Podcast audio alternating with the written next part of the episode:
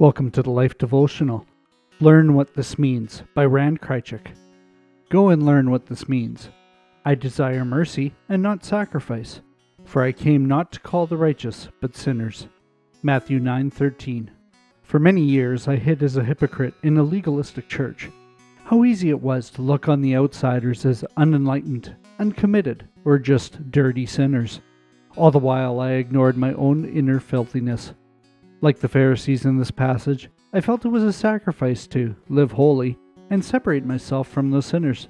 They didn't deserve my mercy until they too made a sacrifice and separated themselves from the world or from wrong theology or wrong practice. What I finally came to understand was that I desperately needed God's mercy. Because I could never measure up to his standards, I was as much of a sinner as I viewed those others to be. Romans 3:23.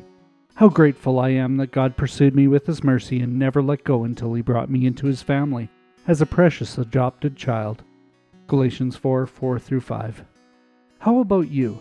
Have you dwelt among the hypocrites, not understanding your own deep need of God's mercy? It's never too late to call upon the Lord of all mercy and ask Him to make you His child. A prayer for today.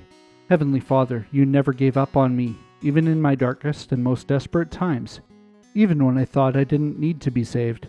You pursued me with your mercy and love, and now I have the joy of being part of your forever family. Thank you, Father God. Amen. Go deeper. This week, take your concordance or online Bible app and look up all the biblical references to God's mercy. It will astound you how good our God is to those who turn to Him. Can we pray for you today? Come see us at thelife.com slash prayer. thank you